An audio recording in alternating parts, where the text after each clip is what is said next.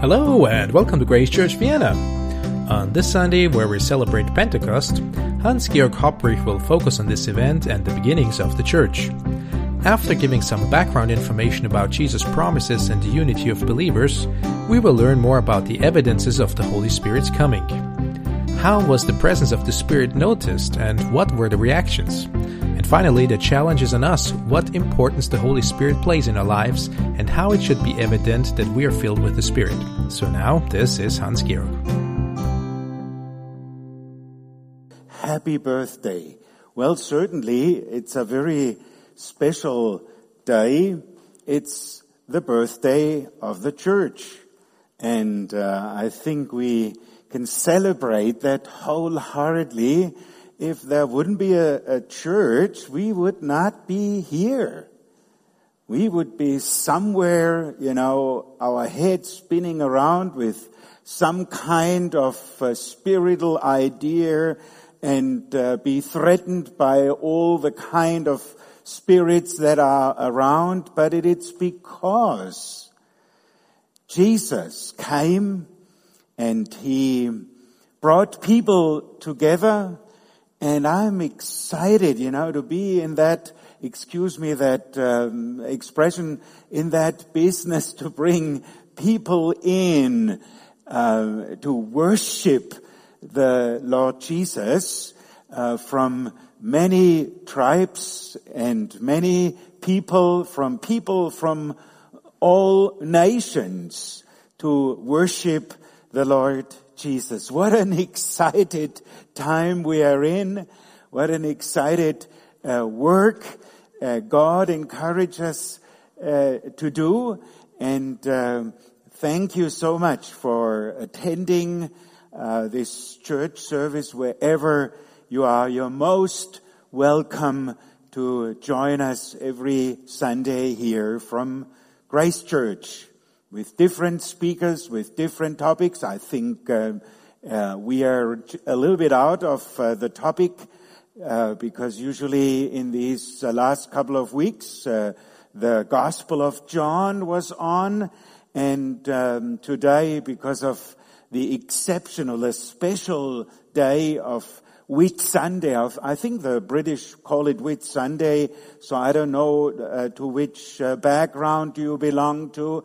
Whitsunday or Pentecost, it doesn't really matter. The main thing is we're celebrating birthday. I don't know whether somebody has brought even a birthday cake today, uh, because uh, we can celebrate this very special day. Now, um, it was a couple of weeks ago that uh, one of our uh, grandsons came in into the door, and he, you know, when he comes, he wants to sleep overnight, and we have a kind of good discussions and talks. So he was hardly in when he asked the following question, "Granddad, can you tell me when Jesus comes back?" Well, let's sit down, first of all, you know, we shared a meal and, uh, you know, you, I, I mean, it, it, I was so overwhelmed uh, with that kind of of question that uh, I said to him, you know, wait a minute, wait a minute. We've got, to, we have got to sit down and, and share together. And, uh, well, there is uh, one thing, there are many kind of strange stories where people pin, try to pin down when Jesus is going to come back, and they try to put a date, um, a year, uh, and so on, but they all failed. All of them. But there is one date when Jesus comes back for sure. I'm not a, you know, a kind of a strange prophet. Don't expect me. You know when Jesus comes back? When the gospel is preached as the testimony to every tribe and people. This is when Jesus is going to come back. Matthew twenty-four fourteen, I think it says, you know, this gospel has to be preached. And one of the things that really started this gospel preaching was um, Pentecost. was the day we celebrate, and of course there are all sorts of strange stories that we hear even now in this time of um, Corona. We hear all kinds of strange stories uh, about it, and stories of the supernatural um, bring out the skeptic in all of us. If it cannot be scrutinized, analyzed, categorized, we do not believe it. Maybe we have seen and read too many tabloids telling stories nobody would ever want to believe anyway. Or perhaps we have heard too many fake news that, and all the, the stories involved with fake news. Many of these kinds of claims make it difficult to believe that supernatural events actually really occur.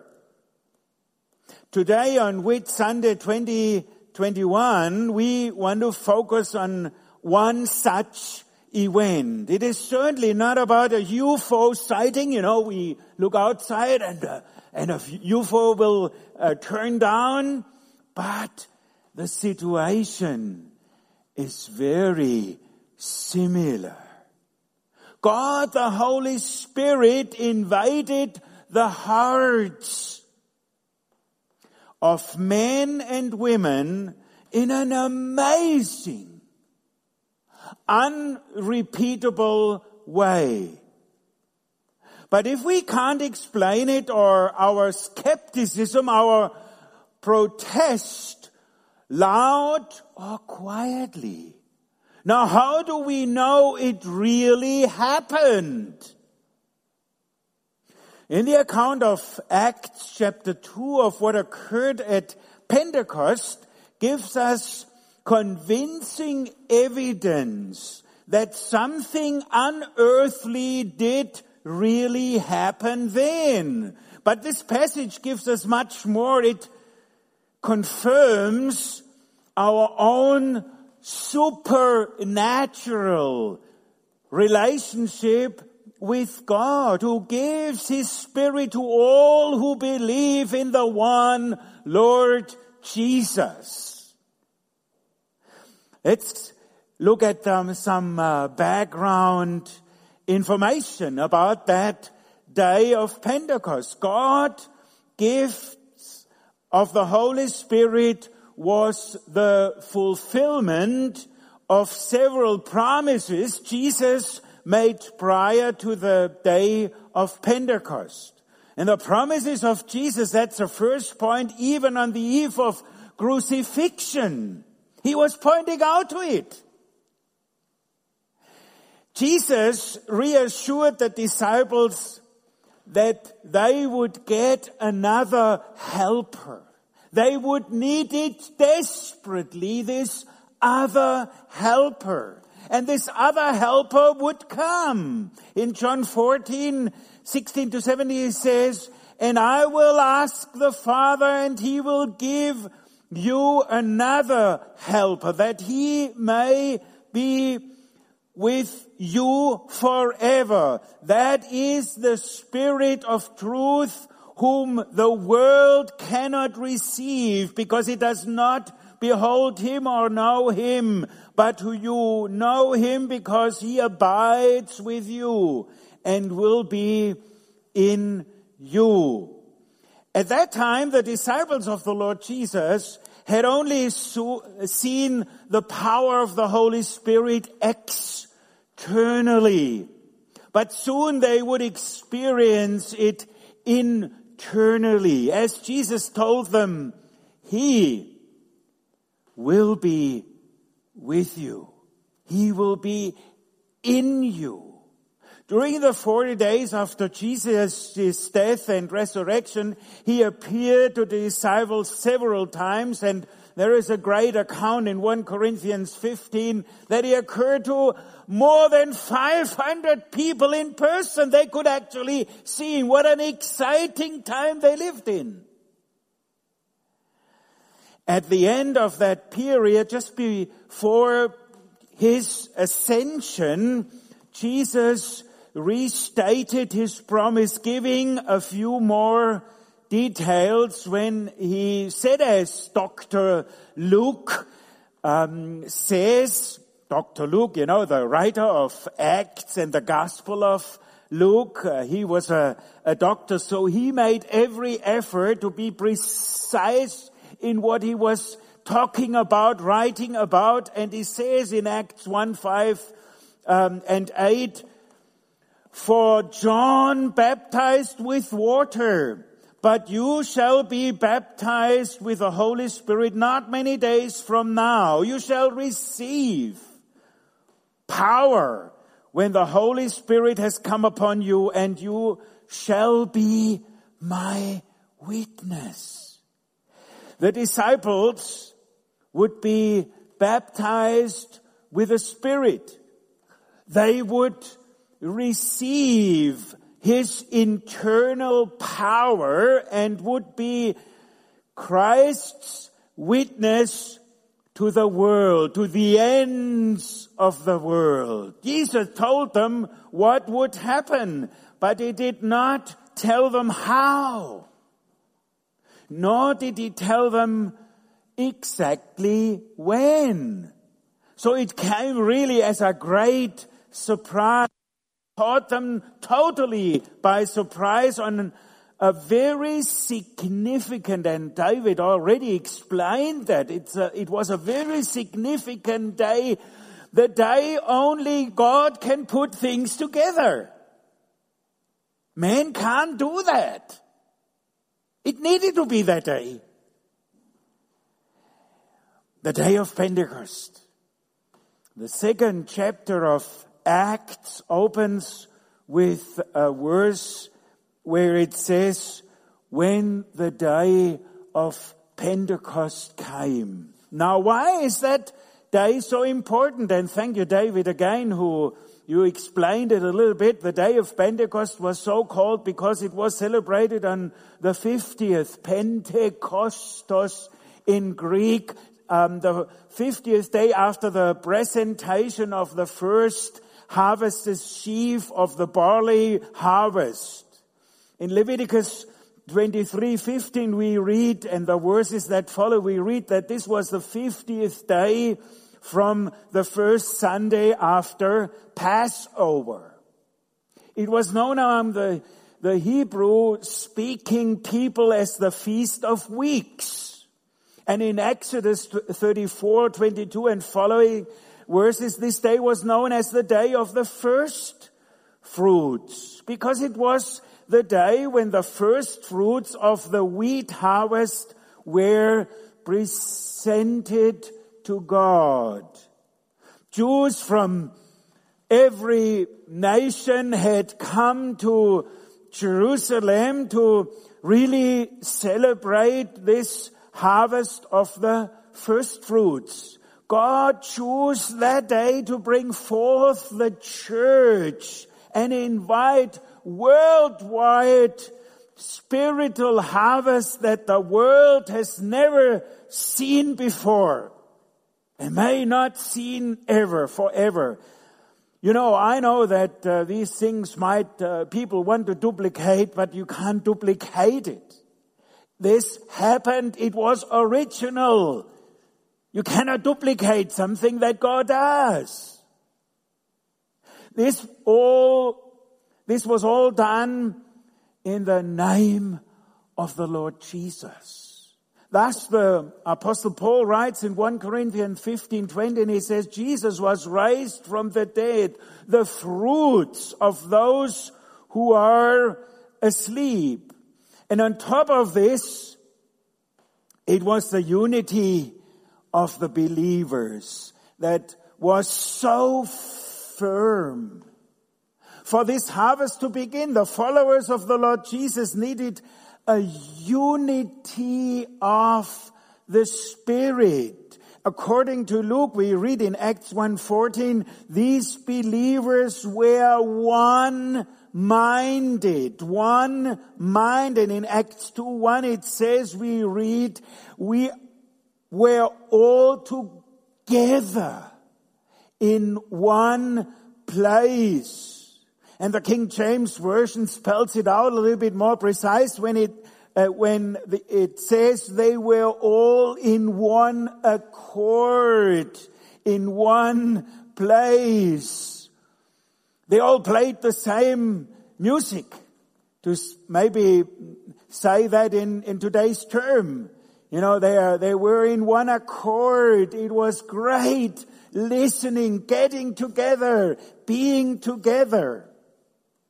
Days earlier, Jesus had prayed for all his followers to enjoy exactly such harmony.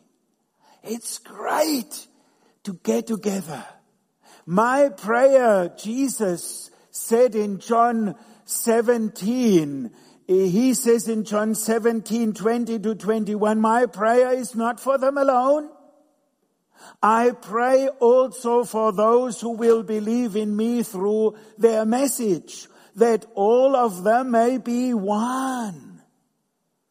He prays, Father, just as you are in me and I am in you, may they also be in us, so that the world may believe that you've sent me.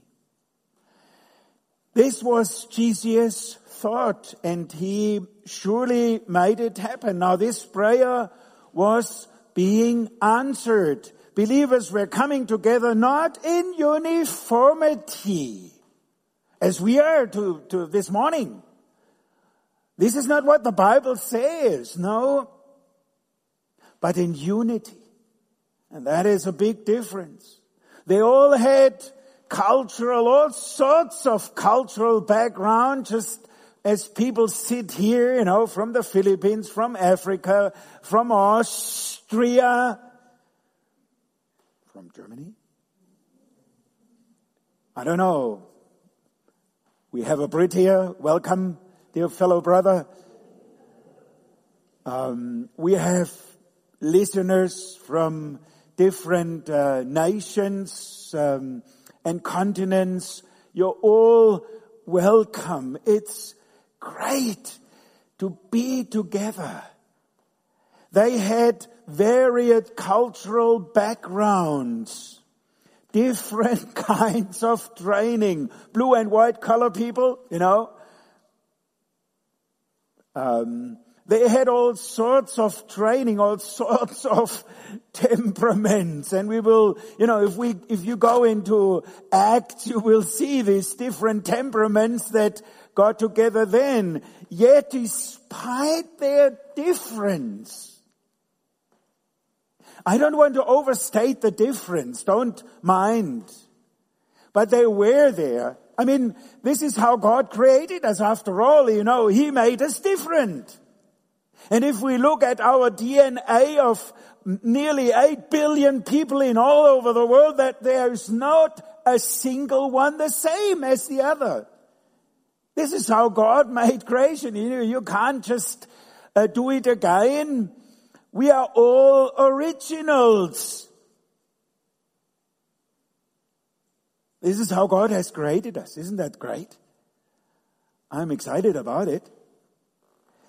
With that in mind, let's look at the evidences of the Holy Spirit coming. All the preparation had been made. Jesus had given this promise. The perfect day was at hand, and God's people were enjoying an unparalleled sweetness of fellowship. I wish that we have a touch of this in our churches, wherever you meet. Getting together, the sweetness that you get excited. When do we meet again? Let's get together. It's great to be together in the name of our Lord Jesus. Jesus had given his promise, the perfect day was at hand, and God's people were enjoying the sweetness of fellowship. It was then that it happened first with an audible evidence. A noise came suddenly. We had a, a tremor, an earthquake recently in, uh, we felt in, in Eisenstadt. We were living in the in the second floor, and you could really see, you know, the, the house was shaken, not too strong, because we experienced some earthquakes, as some of our fellow brothers from the Philippines may have experienced, up to the point of seven point six to the, up to the Richter scale. And that's frightening. You know, if you've never been frightened, well, that's the time where you get frightened, whether you want to acknowledge it, but you're frightened yet. And here, suddenly, as um, Luke describes it in Acts two two, suddenly, unlike the arrival of a tornado, we've been in a tornado or hurricane, which often can be forecasted by the black clouds or whatever, or wind or whatever. This noise came like an earthquake. It wasn't expected. Like the earthquake, you know, I was sitting in front of my computer, you know, getting ready for something, and suddenly the computer, you know, the screen just got shaky, and I thought, you know, what in the world? And I got a flashback from, from Papua New Guinea. And I was thinking, you know, what in the world is happening in Austria, in, in Burgenland? So it was kind of a little bit strange for me to get that flashback. I wasn't kind of frightened because it wasn't that strong, but Uh, anyway, you know, can you imagine how, you know, when these things happen unexpectedly, what what's in your mind? And Doctor Luke, again, had no other explanation as he writes. He was a doctor, you know, so he didn't want to explain, you know, anything and everything. But he said it came from heaven. It came from heaven. This was no earthly, man-made sound. Too often, nowadays, people try to duplicate. But this was the original one, the pure one, the great one. Instead, it was, as we read in Acts two, um, chapter two two, suddenly a sound like the blowing of a violent wind came from heaven and filled the whole house where they were sitting. Our word echo comes from the Greek word for noise. Used in this verse, this noise was an echoing sound as of a mighty wind borne violently. It was not the wind, but it sounded like the rushing. You know, you, you can only explain it, you know. It was like, it's hard to explain, and that's what we do. When we make explanation, we try to, you know, bring people's mind back to what they have inexperienced, um, uh, maybe at some stage. So it was like. It wasn't like this, but, you know, you need to have a comparison to explain how it was. It was not the wind, but the sounded like the rushing of the wind, like a deep. Well, you go to the airport and you hear the deafening roar of a Boeing seven forty-seven flying at takeoff. The noise must have been, have shaken the house down to its foundation. But that was not all. They not only heard, you know, as listening with their ears, at the same time, beside the audible evidence, there was a visible evidence. Acts two three says they saw what seemed to be tongues of fire that separated and came to rest on each of them. To their amazement, fire-like manifestations resembling tongues settled on each person. Soon their own tongues would seem to be on fire as the Holy Spirit empowered them to proclaim the gospel in a supernatural way. You know, I'm using kind of an exciting language because this it was so exciting. The original was so exciting. Besides audible, visible Uh, evidence, there was the manifestation of oral evidence. Wow. I imagined me this morning to speak some Tagalog. What would you say if Hans would suddenly start to speak Tagalog better than you ever spoke? What would you say? Wow, wow yeah, wow. Or, you know, some of our Nigerian brothers, they may listen Hausa. You know, I suddenly start to speak in Hausa and you say, hey, he, his Hausa is better than mine. I'm the original and yet his Hausa is better than mine.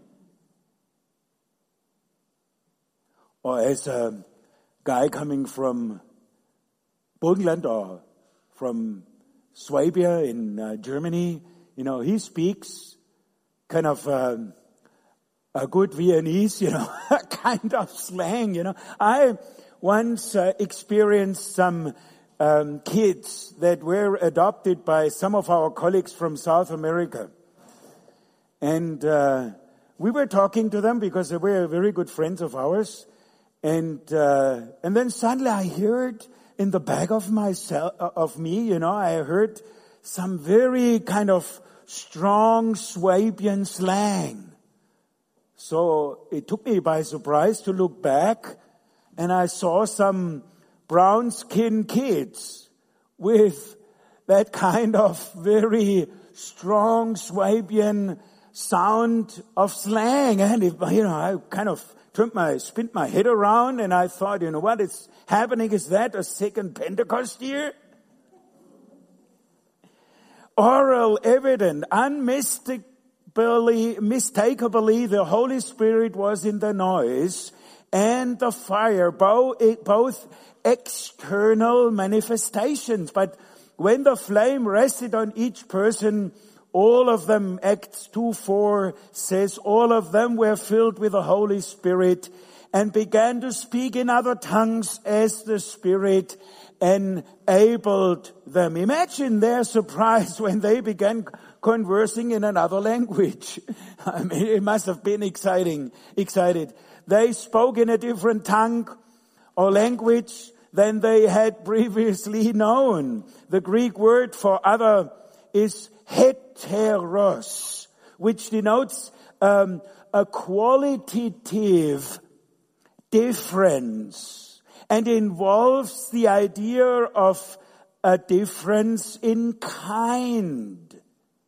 This was audible. You know, they could hear, like Tagalog with perf- kind of perfect. You can't speak it more perfect than you can hear it, or Hausa, or whatever language. It was too perfect.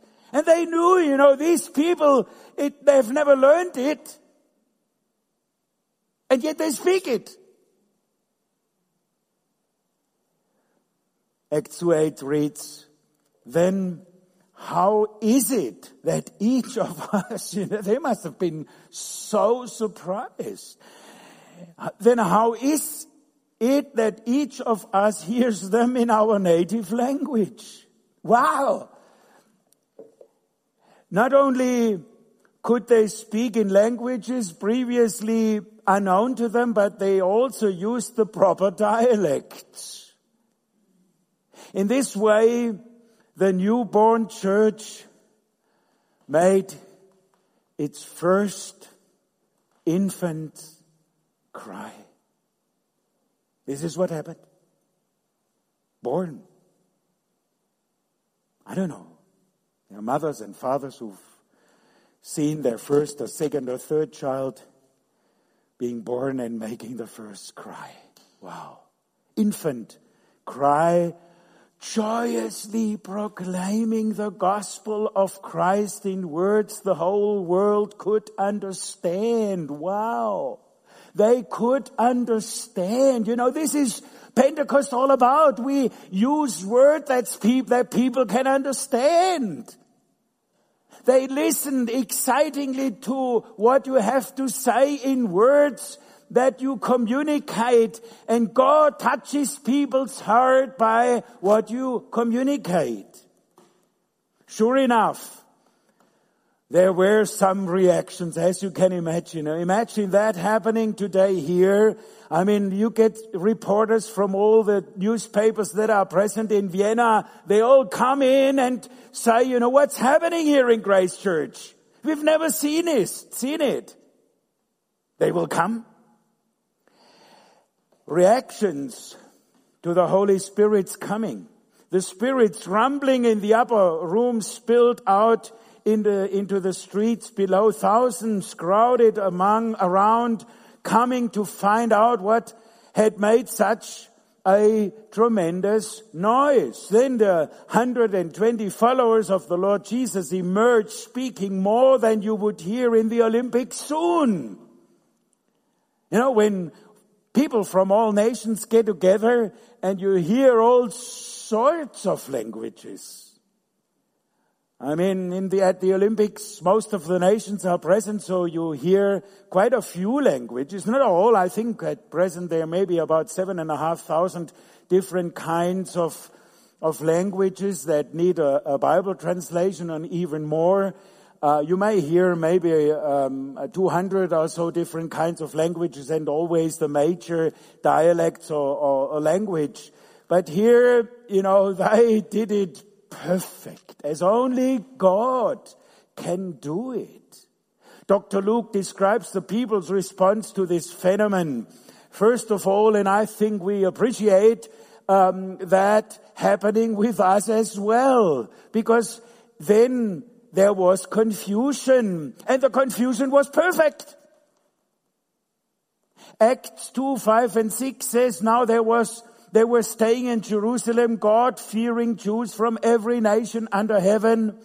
When they heard this sound, a crowd came together in bewilderment because each one heard their own language being spoken. The Pentecost celebration had drawn Jews from every country and culture. Never before had they The languages spoken so well, heard their languages spoken so well outside their own country. So their first response, sure enough, and it's natural, you know, I've, as I said, if I spar, spe, start to speak Tagalog, I've never heard, I mean, I know of the language and the long words that Tagalog uh, uses, you know, set of words, and Hausa, of course, and many, many, many other languages. It was good for Margaret and myself that we just had to learn Pidgin, which is um, um, close to English. They have only two thousand words, so you need to use lots of pictures in order to pin down in, in what you want to say. So it was kind of quite easy. Not easy, because then you have to remember, you know, the lots of different kinds of pictures and so on. So it was, but it was kind of easy, probably easier um, than learning um, to use the same language again, Tagalog or uh, uh, Hausa or whatever, um, Twi and all these languages in Ghana, you know, and, and, and so on. Confusion, totally confused. And then the confusion turned in amazement. When they realized that those speaking their languages were Galileans. Acts two seven says, and they were amazed and marveled, saying, why are not all these who are speaking Galileans? You know, it's amazing. They, literally, they... kept on being amazed. As they listened, their mouth really dropped open and they shook their heads. They couldn't believe what they heard, saw, uh, and, and listened to. To say the least, this was incredible. Uneducated. Uneducated. They were not, well, Luke was a doctor, but many of them, they were totally uneducated. They didn't go to the university of the time. Uneducated backwoods Galileans who usually roughed up their own language, who maybe, you know, uh, East End London, you know. If you listen to East End London, I, it's very hard to understand, at least for me, maybe not to our brother, but for me to East, East End London, it's kind of very hard, or to a very, you know, rough of uh, um, Viennese guy, you know, speaks a certain language that is, um, you know, uh, there's a, um, a translation into, uh, from the Bible, Jesus und seine Haber. You know, if you read that translation of the Bible, you may not agree with the translation. I'm we- well aware of it. You can object against it, but read it. Find out whether you understand it. I mean, Viennese should really understand, but I doubt whether you understand every word.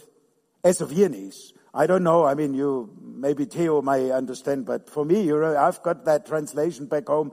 It's very hard for me, and I'm starting to sweat, you know, only thinking about that kind of translation. Amazement. And then the next is curiosity.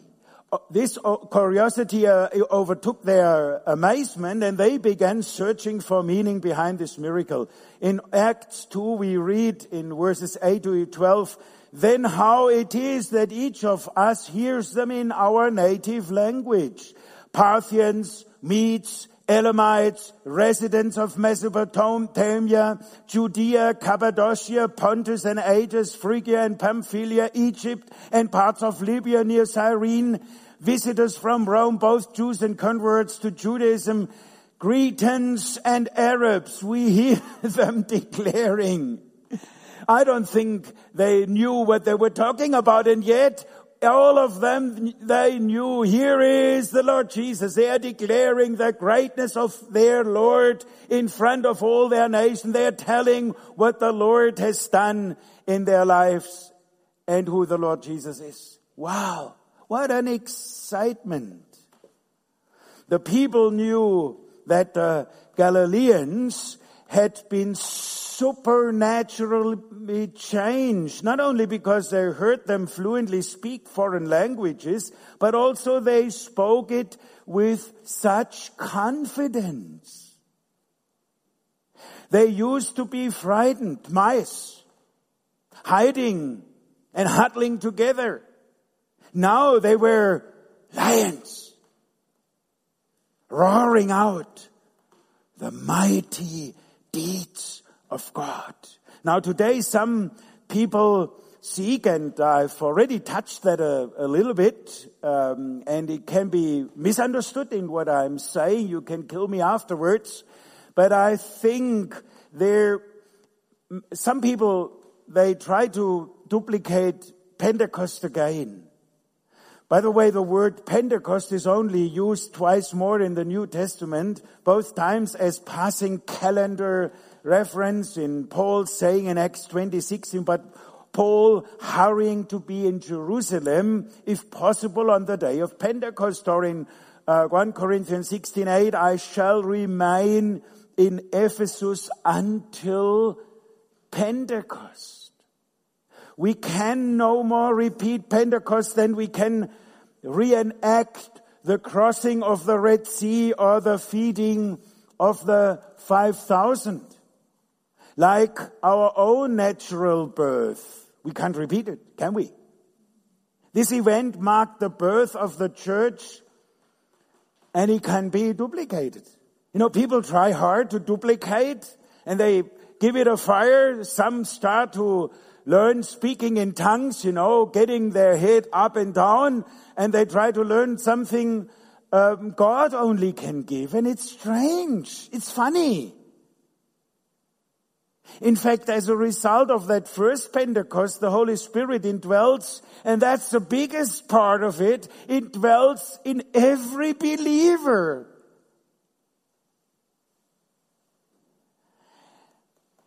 At the moment of salvation, the moment of our own spiritual birth, the Apostle Paul asked the question in First Corinthians six nineteen, do you not know?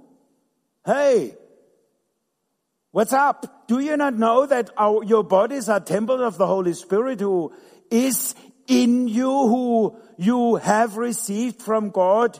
You are not your own. In First Corinthians twelve thirteen, he states, for we are all baptized in one spirit, so as to form one body, whether Jews or Gentiles, slave or free, and we are all given the one spirit to drink. Each of us has the potential to be a lionheart witness for Christ, because that's the sheer mark of the Holy Spirit. What drives you on to share the gospel? Do you see what happened on Pentecost? They listened in their languages who the Lord Jesus is. So if the Spirit grips you, that's exactly what comes out. You know, it's an internal change. You may hide, you may hide yourself previously, but when the Spirit takes over in your life, you can't stop it. You can't, it's just not, you know, the, the Spirit will use you in a mighty way. And of course, um, after confusion, amazement, curiosity, lastly, a sharp denial came.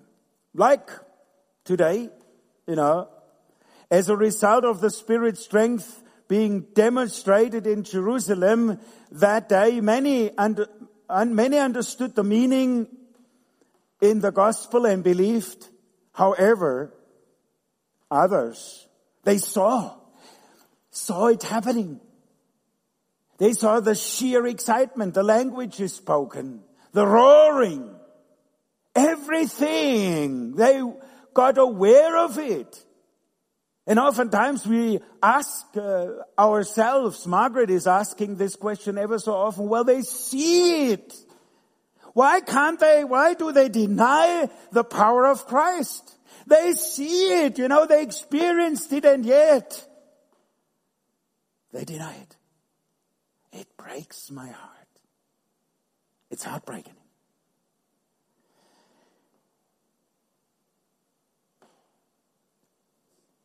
Others were mocking and saying, well, they had a good sweet wine. This is how you react, you know, sweet wine, you know, only a sweet, as we say, you know, only by, with us men, because men are usually not as talkative as uh, women, you know, we men need a glass of red wine. Do you agree, all men, all brothers? Well, I don't know. Um, here, they, of course, that's what they are saying. They are full of sweet wine. They're all drunk. This was the best explanation to some of the people could offer of what they hearing and seeing. But how could drinking alcohol help one speak with perfect inflection of previously unlearned language? Obviously, these dissenters were just unwilling to recognize God's transforming power in the life of others. Even today, there are scoffers who may say this, this Christianity stuff, it is just a, a phase, you know, it's just there today, you know, forget about it. Well, it will pass. It's just kind of a, A sweet wine you will get over when reality hits you. But when people are supernaturally transformed, it is transformed, it is the work of the sweet Spirit, not the sweet wine. And let me tell you, it is real. It's not a funny story. It's not fake news. The reality of a changed life speaks volumes of books. Your changed life. It's not what you, only what you say, but what you live up to. Changed lives. Now, talking and thinking about, in finishing, about the Holy Spirit's coming, how about us today? Skeptics may wag their head, but when God touches a soul, a supernatural event takes place. Indeed, a miracle happens. As a result, we can count on two principles being true first. When God does a work, no one can duplicate or ignore the results. No one. Duplication is not the way. We want to see changed lives in our churches, in the church of God. This is exactly what happened, what opened up ways into the world, changed lives. Although we, although we may try to change another person's life, only God has the ability to truly transform. In fact, if we step in too much, we may even trip up His efforts. But when His power does win out, the results are moving and amazing. I've seen that in my own life. When my mother, after my conversion, long ago, and I hope these things, uh, you know, don't stop. She asked me, do you have a love affair? Um, there's something strange with you. So I told Mom, no, Mom, I've become a... What? Do you belong to some kind of sect now? My mom asked back. Change of life. And secondly, when the Holy Spirit gives power, no one can deny or explain the change. Skeptics may claim such divine transformation can be explained naturally. But when the Spirit invades your heart, there is no rational um, for your change life. You are left with only one conclusion. Something supernatural has happened, and your life will never, never be the same. So it's quite important not only to look back to that first day when you made a decision f- following Christ, but to see your life today. How is it today? What language do you speak to make the gospel understood outside? God delights, and let's bow before the Lord now. You know, some may close their eyes. My brothers and sisters, wherever you are and listening, this morning, God delights in touching our lives with, with unexpected moments of warmth. Then He does it. When He does it, things happen miraculously. That is the only way to describe it. Whether you are a lonely drifter somewhere, whether you are an overwhelmed single parent, a travel-weary executive, a love-hungry teenager, God's Spirit can find anyone, no matter how lost. And the question remains to you personally, wherever you are, and it's an earnest question. Has God... God's Spirit found you? Has He found you? Has He found you? Maybe you're feeling lost. Or maybe you are fearful and hiding like the disciples in the upper room. In whatever situation or circumstances you may find yourself in, God loves you dearly. His love never fails. It's the sheer warmth of love of Christ that wants to come into your life and change it, and you will be never the same, never. The Lord Jesus is here. Will you follow him? He is able to change your life forever. It is his divine power. And lastly, no one can deny or explain the changes that can happen in a life that belongs to the Lord Jesus. This is why Pentecost has happened. This is the inward and outward sign of the church today. God delights in touching your life in a moment of time, even when you do not expect it. And when your life belongs to the Lord Jesus, that's an encouragement you can take with you today on Pentecost twenty twenty-one. When you, your life belongs to the Lord Jesus, and when he has changed your life, it's only when he has changed you. That's a sign of change. Just be like the disciples. After the Holy Spirit empowered them, share it. I plead with you. Share it with another person, with others. Don't be quiet. Share it boldly. That is the sheer sign of the Holy Spirit in you, living in you. Share with another person what God has done for you. Will you? What a challenge for us today on Pentecost twenty twenty-one. May he empower you with his Spirit.